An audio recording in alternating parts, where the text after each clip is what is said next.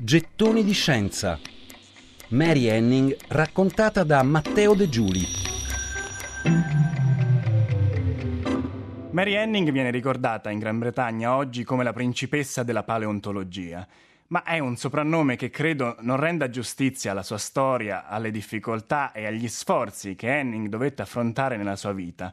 Una vita dove, da autodidatta completa, riuscì però a diventare una figura chiave della paleontologia. Fu lei, infatti, a inizio Ottocento, a trovare, a raccogliere e a ricomporre decine e decine di fossili che aiutarono a ricostruire la storia e il tempo profondo del nostro pianeta. Mary Henning riuscì a farsi spazio, uno spazio angusto, stretto, in un mondo come quello dell'Accademia inglese dell'epoca, non solo largamente maschile, ma anche maschilista. E principessa Henning lo fu allora forse giusto in questo, in quanto figura femminile eccezionale in un sistema che non prevedeva una normalità femminile. All'epoca le donne non hanno neanche il diritto di voto. E principessa di sangue, però, di sicuro Henning non lo è mai stata. Veniva da una famiglia molto povera e la sua storia personale venne poi funestata da una lunga serie di drammi. Mary Henning nasce il 21 maggio 1799 a Lyme Regis, una cittadina della contea del Dorset nel sud dell'Inghilterra. Suo padre, Richard Henning, è un carpentiere e non solo è povero, ma viene anche da una famiglia di dissenzienti inglesi, ovvero cristiani protestanti dissidenti, separati dalla Chiesa d'Inghilterra e quindi inevitabilmente vessati e marginalizzati. La madre, Mary Moore, partorì molti figli.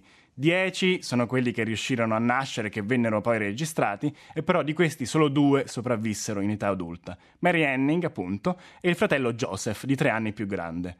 E anche Mary eh, rischiò presto di morire e si salvò per miracolo, per caso, quando un giorno, e aveva solo 14 mesi, venne colpita da un fulmine durante un temporale.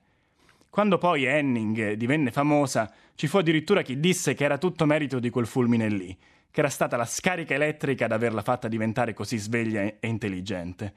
Ed è una leggenda che serviva forse anche a rassicurare chi non capiva come fosse possibile che questa Mary Henning, semplice, povera, ignorante prima, autodidatta poi, sarebbe riuscita a diventare, come racconteremo nei prossimi gettoni, una figura nota con un'intelligenza eccezionale e una donna fondamentale per lo sviluppo della paleontologia.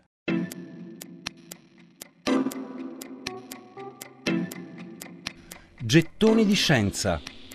Mary Henning raccontata da Matteo De Giuli.